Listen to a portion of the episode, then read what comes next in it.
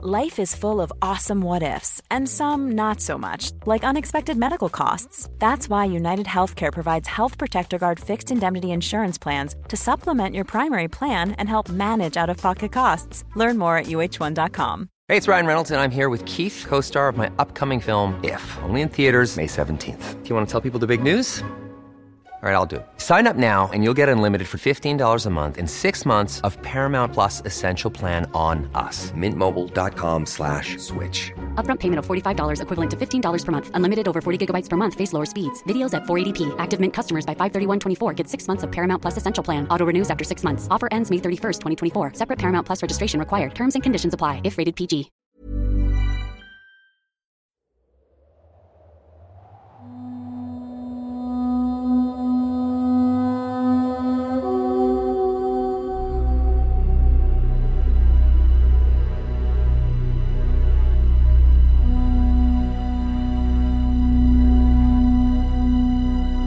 Jeg var simpelthen så dum. Altså, jeg var, jeg var inde og kigge på Kongernes Jelling. Jeg var inde og kigge, hvordan facaderne, hvordan, øh, hvordan øh, udstil, eller ja, hvordan udstillingen så ud, og jeg var inde og kigge på, hvordan øh, selve museet så ud udefra. Det var stort set det, jeg kiggede på. Jeg var overbevist om, at det her det var guld. Jeg havde ikke researchet nok. Jeg havde ikke gået ind i teksten og, og læst igennem, at det her det var faktisk sølv belagt med guld. Det var simpelthen... Øh, når jeg tænker tilbage, så var det pisseflot. Altså, hvis man er 20 så skal man gøre det ordentligt. Så skal man planlægge det ordentligt. Lave noget ordentligt research.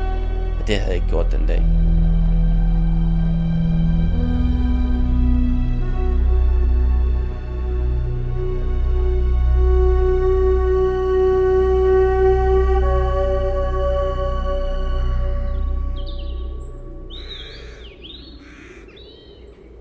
Året er 413 efter Kristi fødsel. Vi befinder os i Sønderjylland. Det er den 16. april kl. 14, lige efter frokost. Men der er noget galt. Der er solformørkelse. Noget må gøres for at berolige guderne. Guldsmeden bliver kaldt til og går i gang med at støbe. Magiske tegn, en guddom med horn, en kentaur, en trehovedet mand med ged i snor. Alt hvad hans urdanske fantasi kan trække. Indgraveret i to horn af guld.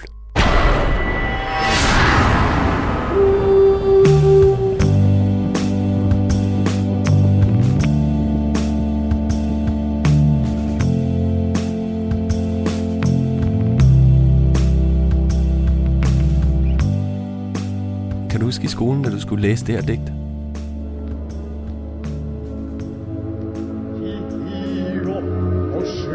og gamle bøger, i oplugte høje med spejdende øje.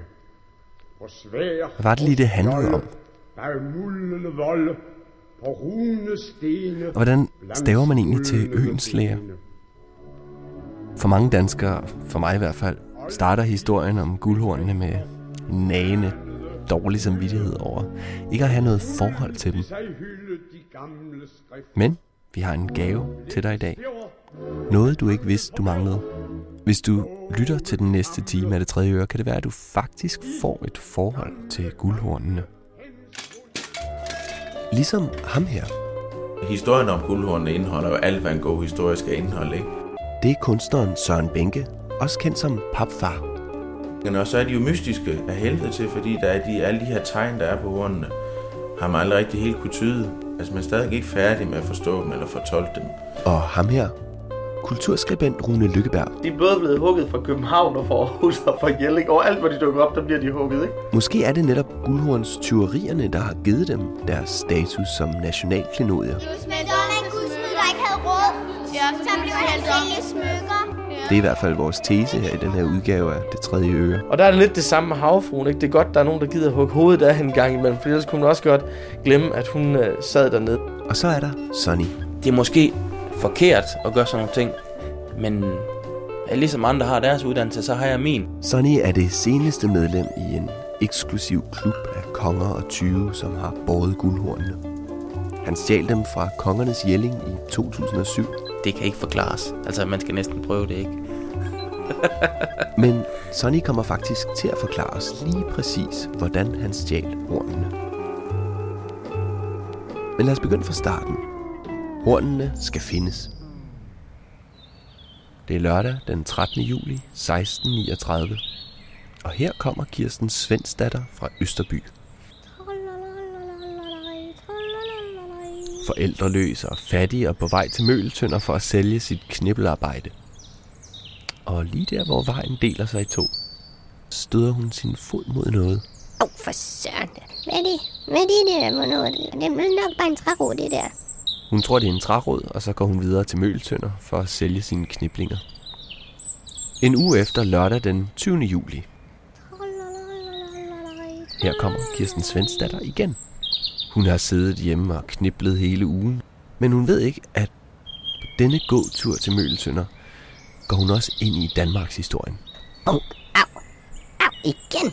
Au, vand, au, igen. At hun au. flere hundrede år efter vil gå igen i Øenslærers berømte digt.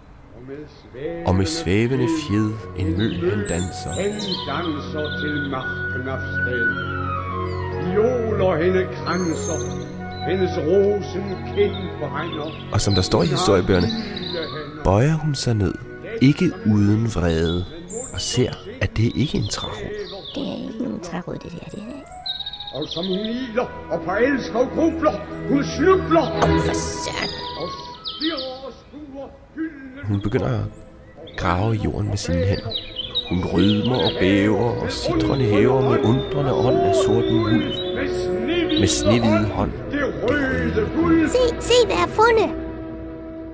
En sagte torden dundrer, hele Norden undrer. Guldhornet ender hos Christian den 4. Han sætter det i stand og giver det til sin søn som drikkehorn. Så vidt, så godt. Men hvad med Kirsten? Hun bliver kaldt til Nyborg. En lang rejse fra Sønderjylland dengang, og der får hun allernådigst overragt sin findeløn. Et skørt. Kongen giver hende en nederdel. –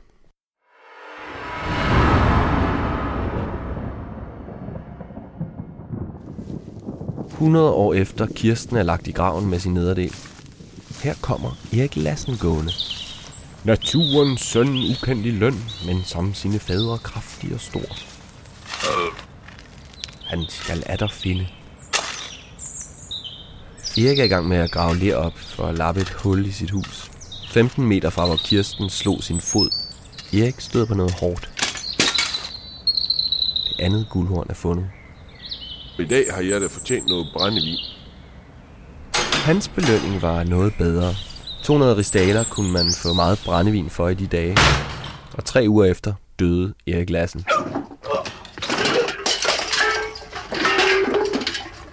Men guldhornene var genforenet. Nå, det skal heller ikke blive historieundervisning det her. Inden vi går hele den nationalromantiske planke ud, skal vi en tur til Midtjylland, til Hovedgård. Hvorfor? Fordi det var her Sonny boede i 2007, da han stjal guldhornene. Hvem er Sonny? Og hvad fik ham til at stjæle dem? Vi sendte vores rapporter Christa Molsen ud for at snuse lidt rundt i Hovedgård. Undskyld. Undskyld. Er der nogen af jer, der ved, øh, der hvor guldhornene blev fundet? Hvad for noget siger du? Den der vej, hvor guldhornene blev fundet. Øh, Daggårdsvej. Daggårdsvej. Ved ja. I, hvor den er? Det er et stik modsatte ende af byen. Okay. Heldigvis, vil jeg næsten sige. Der er nok nogle mennesker, der vil kalde Hovedgård en lille flække. Det var så vist i Jyllandsposten, de skrev, at Hovedgård, det var en lille flæk, der lå nord for Horsens. Og der, der siger, så bliver man meget fornærmet.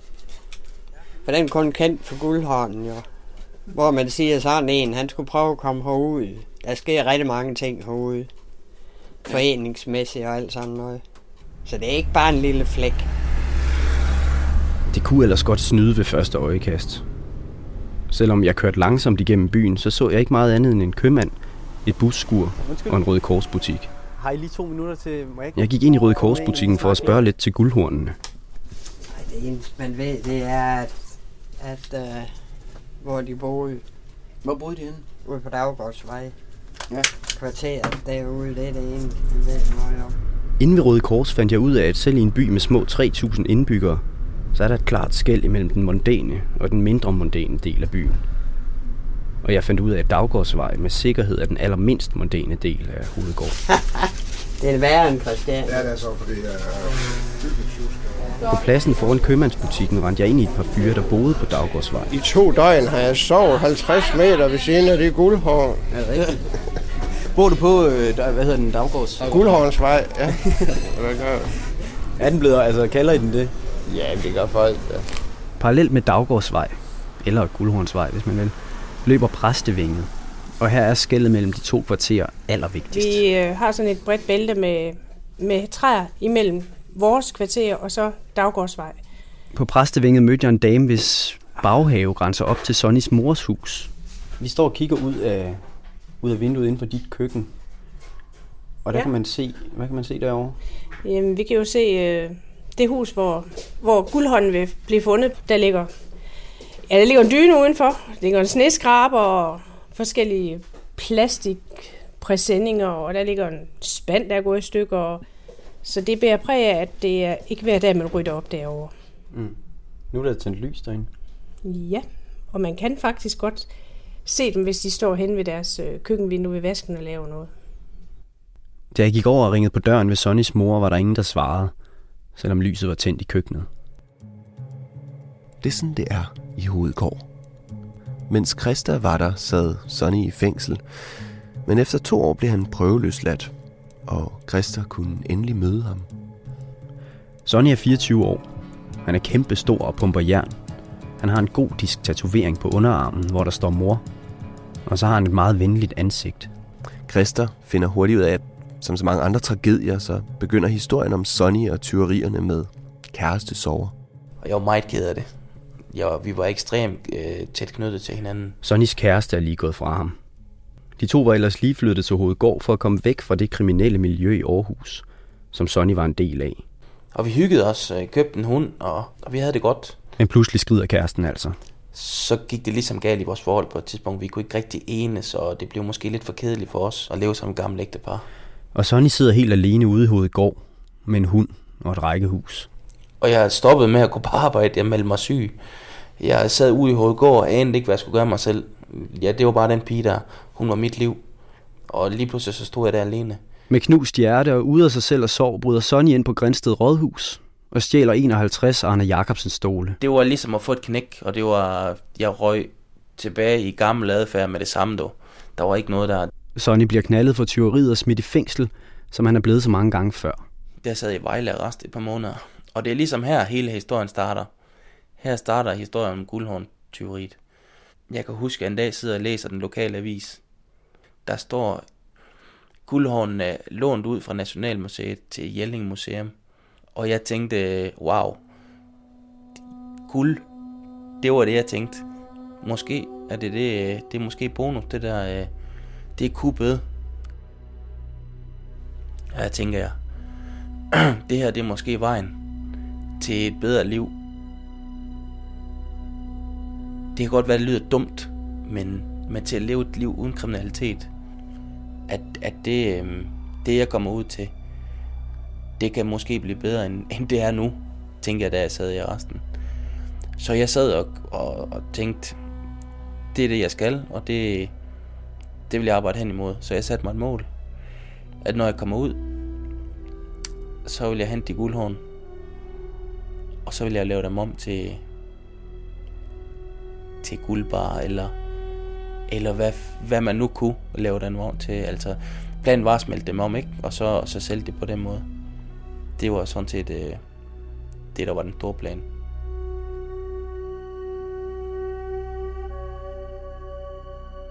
Nu vil jeg have et ordentligt liv. Nu vil jeg have sat styr på, på regningerne. Jeg vil have styr på det hele.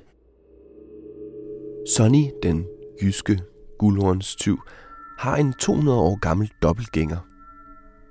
I 1802 stjal en Niels Heidenreich de ægte horn. Heidenreich var også fra Midtjylland, også med en enlig mor, og ligesom Sonny startede Heidenreich tidlig sin karriere som tyv. Han var 27, da han blev dømt til døden for falskmyntneri. Men han bliver benådet nogle år efter sat fri. Nu vil han starte på en frisk. Han åbner en lille guldsmed i Indre København, men der er stadig mange regninger, der skal betales, og der mangler guld i butikken. Heidenreich har sin gang i det kongelige bibliotek. Han snuser lidt omkring og opdager, at det er forholdsvis let at komme fra biblioteket og ind i kongens kunstkammer, hvor hornene er udstillet. Vi gik lidt rundt i udstillingen og kiggede. Øh, nu siger jeg vi, men jeg kan af god grund ikke fortælle, hvem der har været med. Jeg kan huske, for at det skulle se sådan lidt øh, reelt ud der, så købte jeg et par ting, der jeg brugte et par hundrede, kan jeg huske. Ikke? Så det ikke skulle virke alt for mistænkeligt, at sådan et par gutter der kommer ind og kigger på,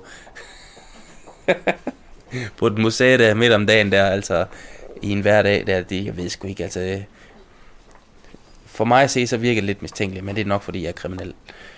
Jeg kan huske, der gik en dame rundt deroppe ovenpå, der, der var ved at skrive en opgave. Undskyld, må jeg godt stille dig et par spørgsmål? Jeg kan huske, vi kiggede på nogle knogler eller et eller andet. vi kom med en eller anden søgeforklaring om, det er jo lidt spændende, det der. og så gik vi over og kiggede på guldhornene og planlagde, hvordan fanden vi skulle komme ind og stille dem. Der var dollarstegn i øjnene. Det bliver kaldt århundredets dummeste guldkub. Det er jo en fantastisk overskrift. Det her er Søren Benke, også kendt som papfar. Ja. han har lavet en del street art, og han er selv tit på kant med loven, når han laver sine aktioner. Jeg går jo bare ud fra, at folk på et eller andet tidspunkt har stødt på de her guldhorn. Eller Benke arbejder mest i pap. Og det store af dem er vel lige så lang som en arm i virkeligheden. Han laver store, meget omhyggelige en-til-en kopier af traktor, power tools, og vender op og ned på vores værdibegreber. Ja, og så er de så bare lavet i pap, men har samme udseende egentlig. Sonnys teori af kopierne af guldhornene gav papfar ideen til paphornene. Da jeg hørte om det her kub, så tænkte jeg, jamen jeg bliver nødt til at lave paphornene. Når der nu er nogle guldhorn, så det, det dimensionale modsætningen til det rent værdimæssigt, hvor måtte jo være pap. De ægte paphorn, vil jeg mærke. Altså, der er jo ligesom to sider af den historie, som interesserede mig. Det ene var det her, altså jeg synes jo var enormt skægt med det her tåbelige, eller fantastiske, må jeg hellere sige, guldkub, hvor det igen blev hugget igen igen. Og så det, at det var en kopi af en kopi af en kopi af en kopi, øh, synes jeg var enormt skægt, øh, fordi jeg så selv kopierede dem. Og der er der ikke rigtig er nogen originaler, så er mine jo pludselig de eneste originaler, der er, selvom at de er lavet pap og en kopi af nogle kopier af en kopi. Så der ligger sådan en masse lag i det for mig, i det her med, med, med, med snakken om værdier, og hvad værdi er for noget. Fordi det er ikke tingen, men det er historien om tingen, der er værdifuld. De har været vanvittige kostbarheder. De har virkelig haft en betydning. Det her er Morten Axbo. Ja, jeg hedder Morten Axbo, jeg er arkeolog, jeg er museumsinspektør. Morten Axbo er nok den, som ved allermest om guldhornene i dag. I sig selv så er guldhornene jo fuldstændig enestående. Og om deres mærkelige symboler. Der må være virkelig tænkt over, hvad der skulle sættes på af billeder. Der er alle mulige mærkelige væsener der. Der er slanger, og der er mennesker, og der er mennesker med horn, og der er en hjort med et unge, der til synligheden diger den, og der er en mand, der trækker rundt med en gedebuk. Søren Benke var også inspireret af de her mystiske tegn på hornene, men han oversatte sine til internationalt papkassesprog. På min paphorn har jeg selvfølgelig så taget de symboler, man finder på pappet, altså, og det er jo sådan nogle folkelige øh, kendte symboler, som de fleste kender. Det her med det knuste glas, som gør, at man ikke skal, man skal passe på det, som, som om der var glas inde i. Øh, og der er også typisk den her, folk kender med paraplyen, som jo så indikerer, at kassen ikke må blive våd. Så, så er der nogle pile, der indikerer, hvilken vej kassen skal vende, så man ikke vender den på hovedet. Og så videre. Der er sådan en masse grafiske symboler, som er Borg sprog, jeg har brugt. Fordi jeg synes, det er sjovt, at vi har sådan et fælles billedsprog, ligesom hjertet og korset og sådan noget. Og når det så er mig, der selvfølgelig har lavet hornene, så øh, er dem af pap, så har jeg brugt de symboler, i stedet for dem, der er på guldhornene. For sådan at sætte mit aftryk på dem.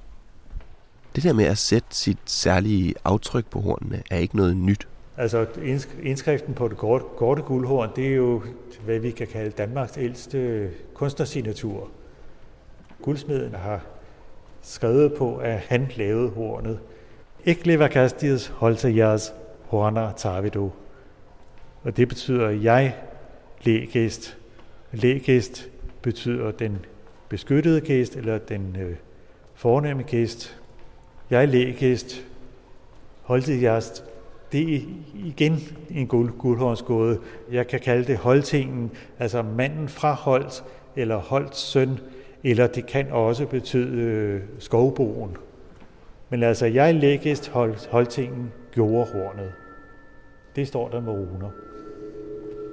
Og vi kan læse hver en rune, der er ikke noget at diskutere, men der er hele tiden noget, der driller med betydningen, og sådan er det med alt, hvad der vedrører guldhornene faktisk. Eller, det er jo så ikke de rigtige guldhorn, for de blev jo desværre stjålet og smeltet om i 1802. Det er tirsdag, og det regner, og jeg står her på hjørnet af Studiestræde og Lars Bjørn Stræde, hvor øh, Heidenreich havde sin lille guldsmed. Og der ligger i dag en restaurant, der hedder Flyvefisken. Og det ser ud som om, at der er åbent. Hi. Hi. What, what's your name? Haizan. Yes. And you're the you're the chef here in the restaurant? Yeah. Where are you from? I'm from Malaysia. Okay. How, how long have you been cooking here? Oh, 17 years. And you make uh, Malaysian food? No, only Thai food. Th- Thai food. Yeah. What's your specialty? Danes rat. They call Danes rat. Dagens Yeah, ja. Uh, together chicken, chop chop chicken and chop chop rye.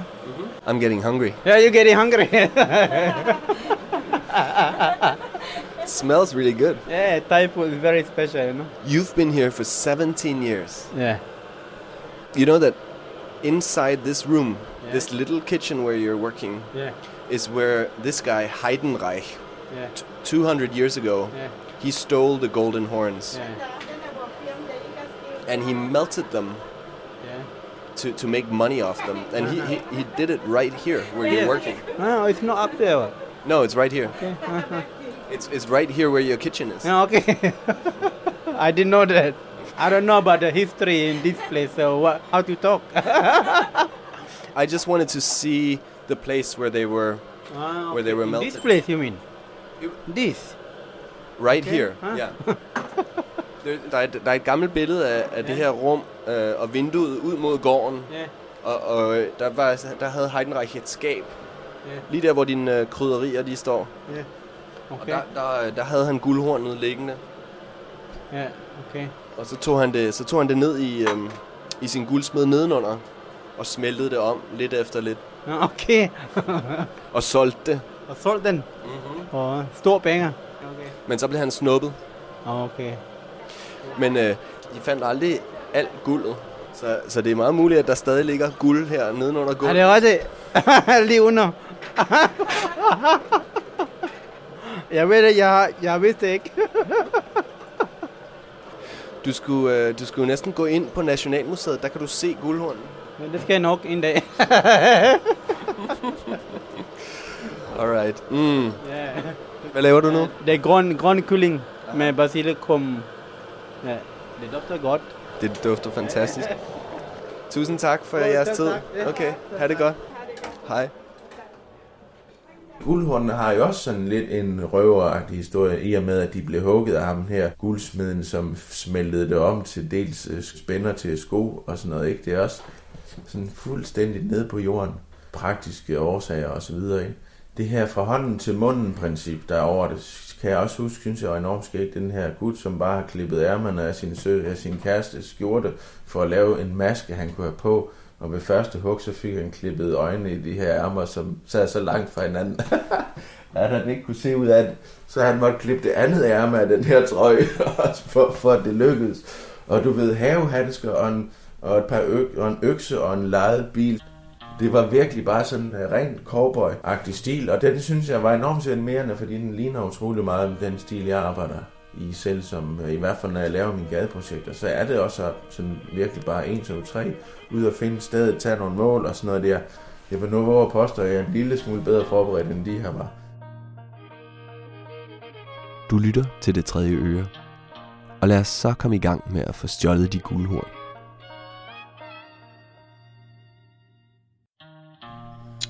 Før jeg kører hjemmefra, det forbereder jeg selvfølgelig fylder bilen op med det værktøj, jeg skal bruge. Koben, flækøkser. Tager det tøj på, som jeg skal bruge. Jeg kan huske, min kæreste hun havde en strikbluse. Jeg tog simpelthen bare klippet ærmerne af. Og så klippede jeg et par huller til øjnene. Og det var ligesom det. Jeg tager egentlig bare den direkte vej. Ned til Vejle. og kører ud mod Jelling.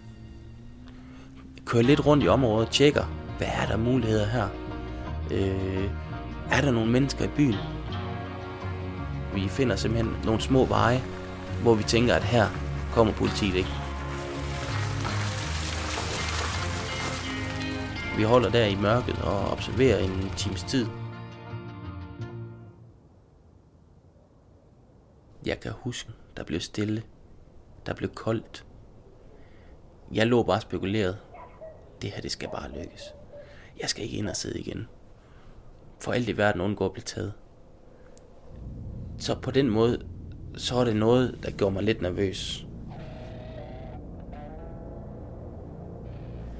Vi ventede egentlig bare til det rette tidspunkt, og, og så slog vi til. Man taler et lavt sprog. Det gør man. Altså, man kan ikke stå og råbe og skrive. Altså, det er sådan noget med, kom lige herover, Altså, man snakker stille og roligt. Det er man nødt til jo. Altså, byen den er meget stille. Og det larmer, kan jeg huske. Det larmer rigtig meget. Og jeg står der og tænker, wow, det her det er vildt. Jeg står og holder stigen for neden med begge hænder, fordi den slænger sådan rimelig meget.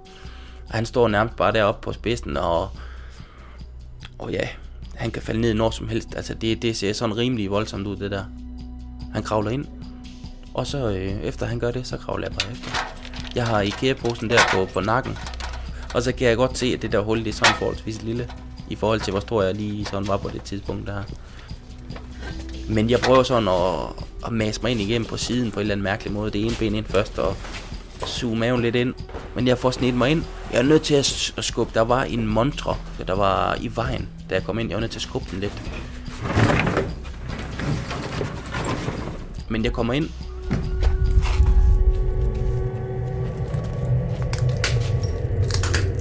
Og jeg kan så høre lige da jeg kom ind der, at det siger klir, klir, klir. Det var, det var så den store øh, dør ind til selve udstillingen til guldhornene. Og det lyder lidt vildt, men da jeg så kom ud i forgangen der, ud af depotrummet der, så var der et kæmpe øh, område med glas. Og ja, jeg ved sgu ikke, hvorfor den skulle smadres, men det blev den i hvert fald. Og øhm, ja, så hopper vi ind. Jeg, står, jeg, jeg ser, at han står øh, ved montret der. Vi, vi begge to står og hiver i montret, og så vælter vi det ned, og det siger bare bang! Jeg kan huske, der er noget, der lyser i bunden af montret. Eller i gulvet. Jeg kan ikke lige huske det. Jeg troede, det var en alarm først. Men det var ikke noget, vi skulle stå og spekulere på der. Fordi øh, så vil tiden bare gå med det. Så vi gik simpelthen i gang. Han fik en øks, og jeg fik øh, en øks. Og så gik vi ellers bare i gang. En efter en. På tur. Bang, bang, bang, bang. Øh, og da vi havde fået øh, glas ødelagt nok til, at vi kunne øh, ligesom skære i hul med, med øksen, så, begyndte, så vendte vi øksen rundt. Og og blev ved indtil, indtil der gik hul ind til guldhornene.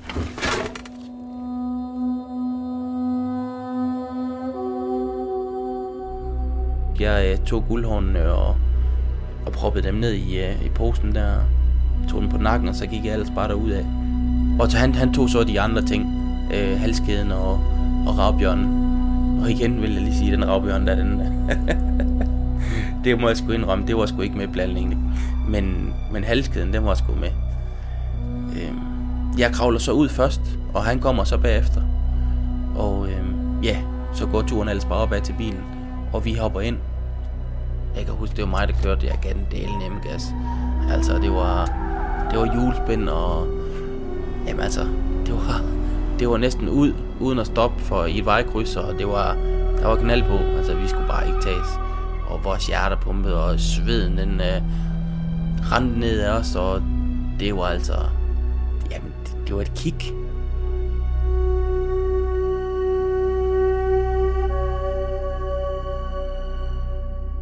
Jeg hedder Pajk Malinowski, og det her er det tredje øre. Trouble, oh, trouble, set me free.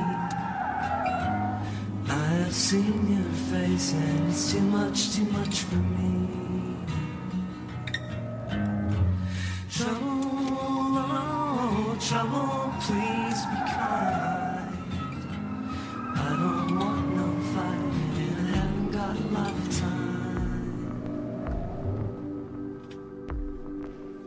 Havde det ikke været for guldhornstyveriet, så havde Adam Øenslæger nok aldrig skrevet sit berømte digt om guldhornene, som for alvor sat gang i den danske romantik. Ønslæger havde set guldhornene, før de blev stjålet, men på det tidspunkt havde den unge Adam ikke særlig høje tanker om den. Han skriver i et brev til sin forlovede om sit besøg i kunstkammeret. Næppe gætter du, hvor jeg var i går. På kunstkammeret. Ved det Randolph skal rejse til Norge i disse dage, så skulle han da først se en af Københavns mærkværdigste mærkværdigheder. Og så gik jeg derhen for en pligts skyld. Det er som om han er lidt flov over det næsten. Det er altså tydeligvis ikke selve guldhornene, der optog og inspirerede Øns lærer. Men da de blev stjålet, fangede de pludselig hans interesse. Mens nyhederne om tyveriet gik i Københavns gader, fattede han sin pen, og i løbet af et par korte, inspirerede timer nedfældede han Danmarks mest berømte strofer. Og den danske romantik og guldalder var født. De siger og søger i gamle bøger. Det her er Rune Lykkeberg. Nå, jeg hedder Rune Lykkeberg, og jeg er redaktionschef for Weekend og Kultur på Dagbladet Information. Mens vi sætter mikrofonerne op, har Rune Lykkeberg et par gode råd til vores program. Men jeg tænker, at det er bedst ligesom at underspille parallellen til Dansk Folkeparti og sådan noget. Det er meget sjovere ligesom at antyde det, ikke? Yes. Altså i stedet for, hvis man begynder at sige, at det er jo det, der er med dansk, det er jo kolonihave Danmark. og bla- Altså bare underspille den, for ellers bliver det sådan lidt for pæderagtigt, ikke? Rune Lykkeberg er vokset op i et dansk hjem. Jeg er jo vokset op i et dansk hjem, så derfor har jeg jo kendt digtet, for jeg var helt Han fik lille, ikke? øens lærer ind med modermælken. Og dengang jeg var lille, hørte man stadigvæk nogle gange Paul Reumerts oplæsning. Og den der oplæsning, han har med meget stor patos og stor oratorisk kraft. Og det betyder, at man får fornemmelsen af den helligdom, der er forsvundet. Altså han taler ligesom på den anden side af tabet. Så det er de der gamle, gamle dage og helligdommen, der bortsvandt. De er ligesom til stede i, i hans oplæsning. Hvis nu havde været et Benny Andersen digt, så havde det været en til grin oplæsning. Men i og med, at det er hans oplæsning, så har jeg altid synes hele paradokset med, at vi plejer dem som originaler, men vi ved godt, at de ikke er der. Vi taler om dem som noget, vi aldrig må miste. Men de giver kun mening, at vi har dem, hvis vi mister dem en gang imellem. Det ligger faktisk i hele det digt, og den måde, han læser det op på. Men Rune Lykkeberg, ved du overhovedet, hvordan de guldhorn ser ud? Jeg tror faktisk ikke, jeg ved, hvordan det ser ud, nej. Det tror jeg... Det, mm, det er nemt, det, men det er præcis det, at det er jo egentlig heller ikke det vigtige, hvordan de ser ud. Det vigtige er, at der er nogen, der gider hugge dem gang imellem, og så er der nogen, der laver alarm over det, og så er der øenslagers stigt om det, ikke? De der guldhorn, de minder sådan, den betydning, de har, minder om det der folk siger med, at alting er konstrueret, og det er jo bare noget, vi selv har fundet på, ligesom med nationalstaten, og med kernefamilien, og med kønnet. Det er bare noget, der er konstrueret. Det er guldhornene jo virkelig også. Men det, som også er pointen med guldhornen, det er, at du kunne ikke tage at lægge to gulerødder derind i stedet for. Du kunne ikke konstruere et nyt objekt, som havde den betydning. Så man kan sige, de viser, at ja, de er bare konstrueret, og de har skabt det os selv, men vi kan jo ikke gøre det alene, og vi kan ikke bare skabe nogle nye betydninger om et nyt objekt. Vi kunne jo ikke bare lægge to gulerødder eller to ravklumper ind i stedet for. Det skal være de guldhorn nu, fordi der er lavet det der digt om det. Men du kunne godt lægge nogle andre guldhorn derind, uden nogen vil opdage det. Det sjove er, at hele det der omdrejningspunktet i digtet, nemlig forestillingen om, at lige før havde vi et fællesskab med respekt for naturen og blik for det høje og en fælles mytologisk fortolkningskreds. Og den har vi mistet lige nu. Evigt bortsvandt helligdommen. Det morsomme er så, at det der i dag tit er tabet, det er jo det der for 100 år siden var de moderne tider, ikke? Altså det der i dag beskrives som de gamle, gamle dage, ikke? Det er jo ikke Øenslagers gamle, gamle dage. Det er det, der for et par generationer siden var de nye, nye tider. Og der kan man sige præcis det der tyveri af guldhornene, at det holder det der fortolkningsskema i live med de gamle, gamle dage og de nye, nye tider. Og de giver guldhornene sådan en status som, som ikonet på den overgang. Men det kan godt være, at folk sagde det samme for 50 år siden, og folk vil sige det samme om 50 år. Men efterhånden, så er de her guldhornstyverier jo nærmest parodier. Okay, selvom vi alle sammen har grinet af Sonnys brøler, ikke mindst Sonny selv, så var der nok ikke mange af os, der vidste, at de horn ikke var guld, før Sonny stjal dem. Der gik i hvert fald en halv dag, før medierne begyndte at tale om guldhorns kopier i stedet for guldhorn. Og det er det dilemma, vores held Sonny bliver konfronteret med her i næste scene.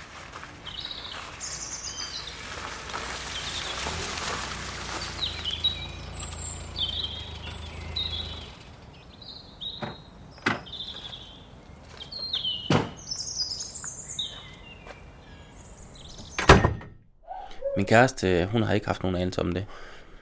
Jeg tror, det kom som et chok for hende, da jeg stod i, i stuen der, eller i, i forgangen, da jeg kom hjem, og hunden den gøde, og, og det var sådan lidt, klokken den var, hvad fanden var klokken? 6. Og hun stod bare der og kiggede, hvad fanden har du lavet, hvad fanden har du lavet?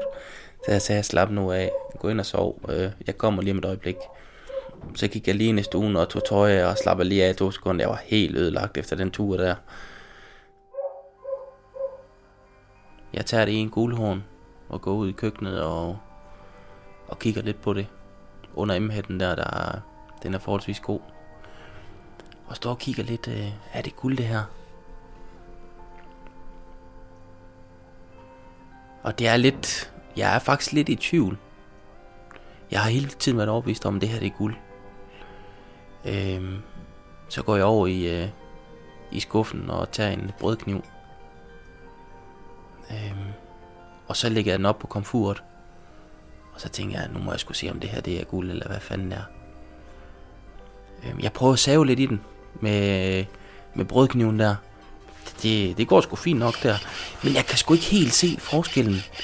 Øh, jeg, jeg tør sgu egentlig ikke helt et eller andet sted at save den midt over. Det, det må jeg sgu indrømme. Altså, jeg er sgu stadig nervøs. Øh, for det er sgu da noget, noget værre noget, jeg har lavet. Altså, det står jeg sgu og tænker. Øh, derfor så saver den ikke helt i stykker. Altså, jeg kunne nemt have savet den midt over og så kigget. Men jeg står sgu der og spekulerer lidt over, hvad fanden det er, jeg har gang i. Det må jeg sgu indrømme. Men jeg står der og saver lidt i den, og jeg tror, jeg får lavet et par riser. Men jeg kan ikke rigtig se forskel. Og så lagde jeg mig ind i sengen. Jeg kan faktisk huske, at jeg tog guldhåndene med. Øh, og viste dem guldhåndene. Så sagde hun, hvad fanden er det for noget? Hvad, hvor, hvor har du stjålet dem hen? Og jeg kan huske, jeg grinede helt vildt. Altså, det var, ja, det var helt, øh, det var helt surrealistisk. Jeg, jeg vidste ikke helt, øh, det var, det var underligt på en eller anden måde at ligge med de guldhorn der. Altså, de var jo et eller andet sted lidt berømte, og, og nu havde jeg lige pludselig nappet dem. Det var, det var nok det største, jeg har gjort. Altså, det er nok ikke det, det, der er mest værd, men det er nok det største, jeg har gjort.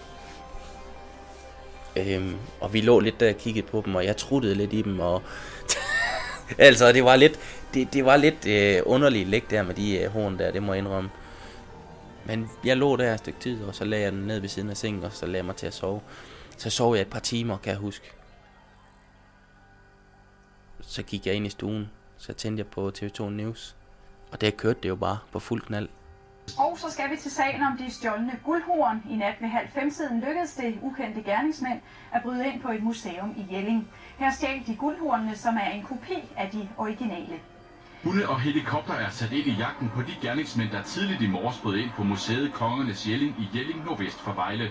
Det var her, at Nationalmuseets to guldhorn var udstillet. Gerningsmændene smadrer sig vej gennem første sal og ind til det, der betegnes som den sikreste udstillingsmontre af sin art. Lige nu det efterforsker vi højt og, og laver der smalt og bredt for at ikke at udelukke nogen som helst muligheder. Politiet formoder, at 20'erne brugte sprængstof til at lave hul i montren med de historiske guldhorn. Museet er en del af Nationalmuseet. Her er man nu ved at danne sig et overblik over, hvor stort et stykke af Danmarks historie, der blev stjålet. Jeg tænkte bare, det her, det, det slipper jeg ikke hjem. Jeg er færdig. Jeg gik nærmest i chok. Jeg sad nærmest i sofaen og kiggede lidt. Øh, jeg tror nok, jeg gik ind og vækkede min kæreste. Og, og viste hende det. Og hun sagde, hvad fanden er du gang i? Det her det er jo helt vildt, altså. Det... Hvad fanden har du gang i, Sonny? Ikke? Tænker du dig ikke om? Og jeg fik hele smøren, altså. Men, men jeg havde jo et eller andet sted øh, tænkt det helt lidt anderledes jo. Altså det her, det skulle være vores lille øh, redningspakke, hvis man kan sige det sådan. Det skulle være vores lille redningspakke til at, at få styr på vores liv og, og ligesom få styr på regninger og økonomien og, og, de, og diverse ting. Men stadigvæk, det var et kæmpe chok, og jeg tror nok, jeg fik fart på lige pludselig. Fordi jeg var overbevist om, at jeg var næsten 200% sikker på, at jeg blev taget. Altså, fordi det var, normalt, når de smider rullemotten ud på den måde der, og, og undersøger sagen til bund på den måde, så plejer de som regel at finde ud af et eller andet. Så i angst og panik og sved og tårer, pakket jeg i tasken med alle de ting, jeg havde stjålet, guldhorn, øh, ravbjørnen, halskeden. Og så sagde jeg, at jeg går over til min mor og smed det op på loftet. Her er Morten Axbo igen, guldhorns eksperten fra Nationalmuseet. Der ringede en fra øh, politikens netavis, og jeg fik indtryk af, at hun mente, at jeg var direktør for Nationalmuseet, og det er jeg jo ikke, og det bliver jeg heller aldrig. Og det prøvede jeg at forklare hende, og vi snakkede lidt forbi hinanden, indtil hun sagde, jamen altså hør nu her, øh, guldhorn er blevet stjålet. Nu må jeg lige sætte mig ned, sagde jeg. Og så satte jeg mig ned. Men altså, det, det var fuldstændig øh, overraskende, at nogen ville finde på at stjæle guldhornene. Men altså, altså umiddelbart kunne jeg ikke rigtig forstå, hvorfor nogen ville stjæle guldhornene, fordi, netop fordi guldhornene er jo ikke af guld, så det er ikke pengene værd at stjæle dem.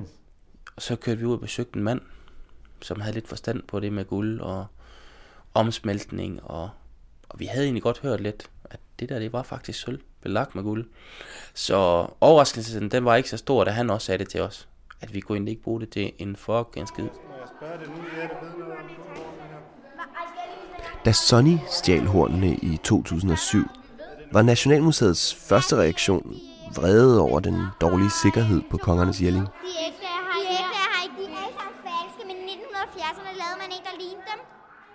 Men al opmærksomheden omkring tyveriet gav rekordhøje besøgstal på det lille midtjyske museum.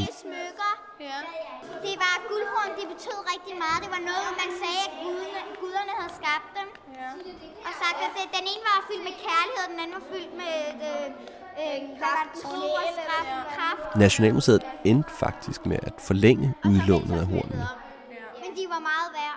Ikke siden Heidenreichs famøse teori i 1802 har der været så meget fokus på det ædle klenodie. Det gjorde han. Solgte han dem. Hvad skete der med ham? Øh, nej, han blev aldrig fundet, gjorde han? Nej, han blev aldrig, han blev aldrig fundet. Nej. Okay, vi skal tilbage til Midtjylland. Nu er der gået 38 timer siden Sonny stjal hornene. Jamen, jeg sidder hjemme hos øh, min gamle mor. Guldhornene ligger op på loftet, og rundt om huset ligger en ring af svært bevæbnet politi. Pludselig er der nogen, der tager i håndtaget. Og jeg tror lidt først, øh, det er nogen, der laver fis. Ikke? De råber, det er politiet, det er politiet. Altså, jeg er sådan lidt... Lige på så står der en mand med hånden på pistolen og med skiltet frem og ser virkelig alvorligt ud og råber og skriger, det er politiet. Bliv hvor jeg er, bliv hvor jeg er. Jeg tænker bare, det her det er for vildt. Så vælter det bare med med civilbetjente, og der kommer sådan en betjent hen og, og nærmest vælter mig omkuld i sofaen og smider sig ovenpå mig der og, og hiver min arm rundt på ryggen og siger, bliv hvor der er, bliv hvor der er, og smider mig i håndjern. Og de har sådan nogle, øh, det er ikke engang walkie, de bruger, det er, jeg tror det er mobiler. Altså jeg ved sgu ikke, hvad fanden det var for nogle mennesker dem der, i København, og Det, jeg tror sgu øh, et eller andet sted, det var nogle øh, banditter dem der. Altså, de kunne finde ud af det der, og, og de fik deres styr på det hele, og altså det virkede professionelt det der. Og ja, man ryger lidt hen i en anden verden. Man sidder fuldstændig forstenet nærmest. Og så løber tankerne igennem, hvordan man skal komme ud af den her situation på en lettest måde. Og finder på et eller andet... Hvad, hvad laver I her? Og, mm, og så kommer han med sine små hens der. Det ved du godt. Nej, det gør jeg ikke. Jo, det ved du godt. så kan jeg huske, de tager en samtale øh, med min mor. Og, stille og roligt, så finder de frem til, hvor guldhårene ligger på loftet. For så var løbet ligesom kørt. Ja, så blev jeg kørt ind på Horsens øh, politistation. Og stod der og, og smed min egen del på bordet og fik håndjern af og blev smidt ind i et rum. Så stod min mor og min kæreste på det tidspunkt. Og jeg tænkte bare, nej, nej, nej, nej, det her det er for vildt. Hvad har jeg lavet? Hvad sker der nu? Og jeg gav dem et kram og et kys og sådan noget der. Og så, så smed de øh, min mor og min kæreste ind i, øh, i et andet hul og Så jeg, det, det lå jeg bare spekuleret. Altså, jeg, var- jeg, jeg var nærmest i chok. Altså, jeg, jeg havde rodet hele familien ud i det der, og ja, så så vi ikke hinanden før dagen efter, da vi skulle i fremstilles i grundlovshør. Det var så kun min mor og mig, der blev fremstillet. Heldigvis så kom min mor ud. Det var det, der var vigtigst. Jeg vidste godt selv, at jeg sad i saksen. Øhm, det var mest hende, jeg tænkte på. Hun kom ud øh, samme dag, heldigvis, og hun var meget ked af det. Rigtig ked af det, og det kan jeg da også godt forstå. Og jeg er da pisse ked af at have fået rodet ind i det. Det har givet mange spekulationer, og jeg har sgu haft mange tårer på grund af det. Altså. Og jeg, hun har da også været vred, og der har, jeg tror, det første år efter guldhunds øh, tyveri, det snakkede vi ikke sammen. Jeg, jeg har ikke vidst, hvad jeg skulle gøre mig selv, og jeg har sagt, haft mange, mange aftener, hvor jeg har lagt og kigget ind i væggen og tænkt, hold da kæft, hvad fanden, øh, hvordan kommer jeg til at snakke med familie igen, og hvordan skal det komme til at gå, når jeg kommer ud? Der gik to år. Så blev Sonny prøveløsladt. Og vores reporter Christa Molsen inviterede ham på museumsbesøg i København. For at hilse på nogle gamle venner. Nej, de er flotte. Ja? Wow. Det er sgu lidt spændende at se dem igen. Det er Golden Horns. Nej, men det er lidt specielt at stå her. Det jeg må indrømme. Det, det vækker sgu minder. Du har sådan et ret nært forhold til dem på en eller anden underlig måde. Det får man lidt, når man har lagt og sovet med dem.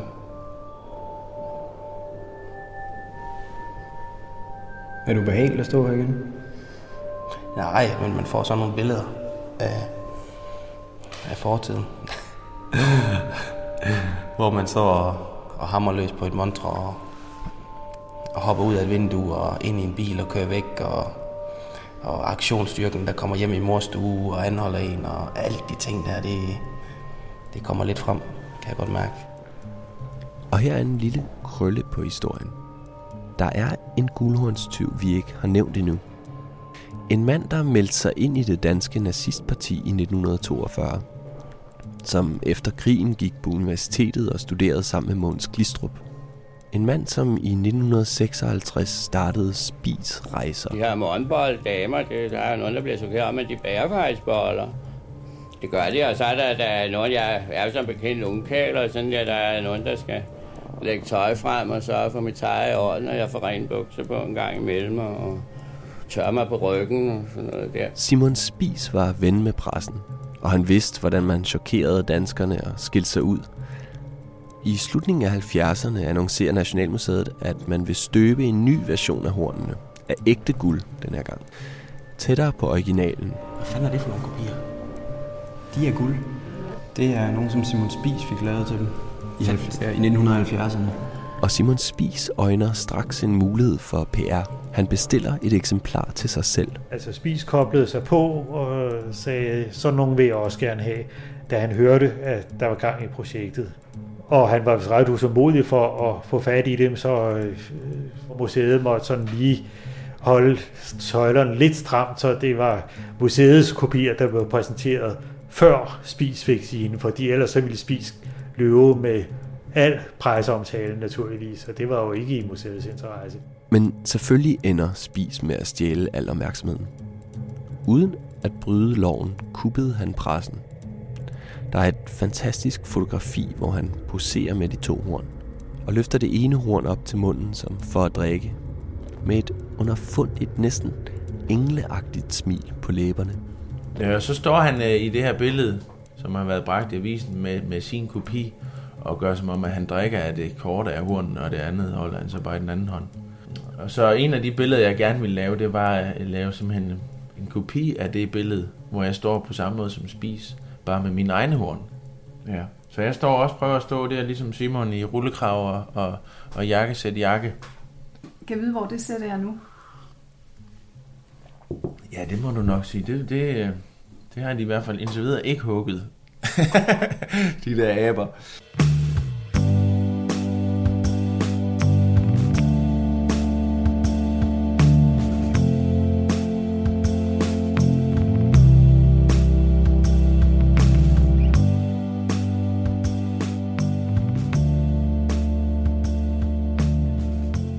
Vi er nået til slutningen af denne udgave af Det Tredje Øre. Sonny er tilbage på de lovlydige vej. Men må ikke en skøn dag, der kommer nye, modige 20 til, der vil prøve kræfter med hornene. Her er et godt råd til dem fra Sonny. Det er ikke umuligt, men, øh, men det er heller ikke nemt. Men det ligger jo inde i København, og der er masser af politi, og man skal lige tænke sig om, hvis man skulle finde på sådan noget igen. Så det tror jeg godt, jeg kan fraråde. Det er helt sikkert. Og så skal vi sige farvel og tak til Morten Aksbo, som kan glæde sig til endnu flere glade børn på sit museum. Jeg har hørt børn komme løbende ind. Åh, oh, mand! Guldhornene! Fedt, mand! Farvel til kulturskribent og redaktør Rune Lykkeberg. Jamen, det er jo Og tak til kokken Heisan, som laver mad hver dag i det køkken, hvor de oprindelige horn blev smeltet om. Chicken, top, top chicken and top, top rejer. Og farvel til Søren Bænke, som hver dag går og håber på, at nogen kommer og stjæler hans paphorn. De har jo da alligevel en anselig værdi. den, er, den er sikkert ikke så stor som guldhornene, men uh, nu, vil, nu vil jeg ikke fortælle, hvad de kostede. Men, uh... Han vil jeg gerne vide.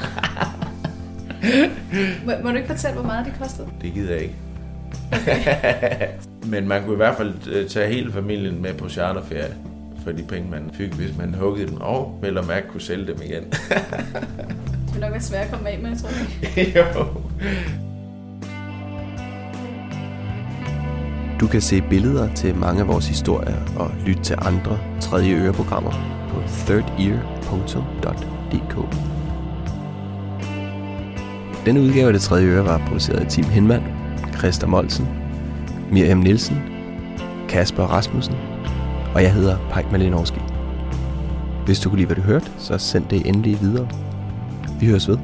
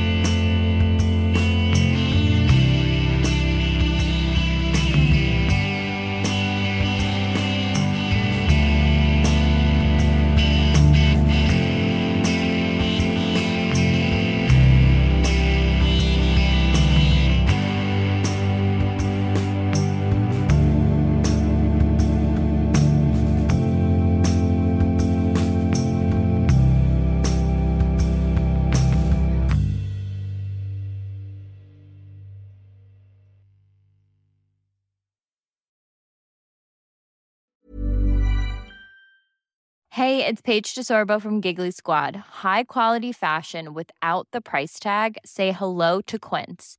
I'm snagging high-end essentials like cozy cashmere sweaters, sleek leather jackets, fine jewelry, and so much more. With Quince being 50 to 80% less than similar brands.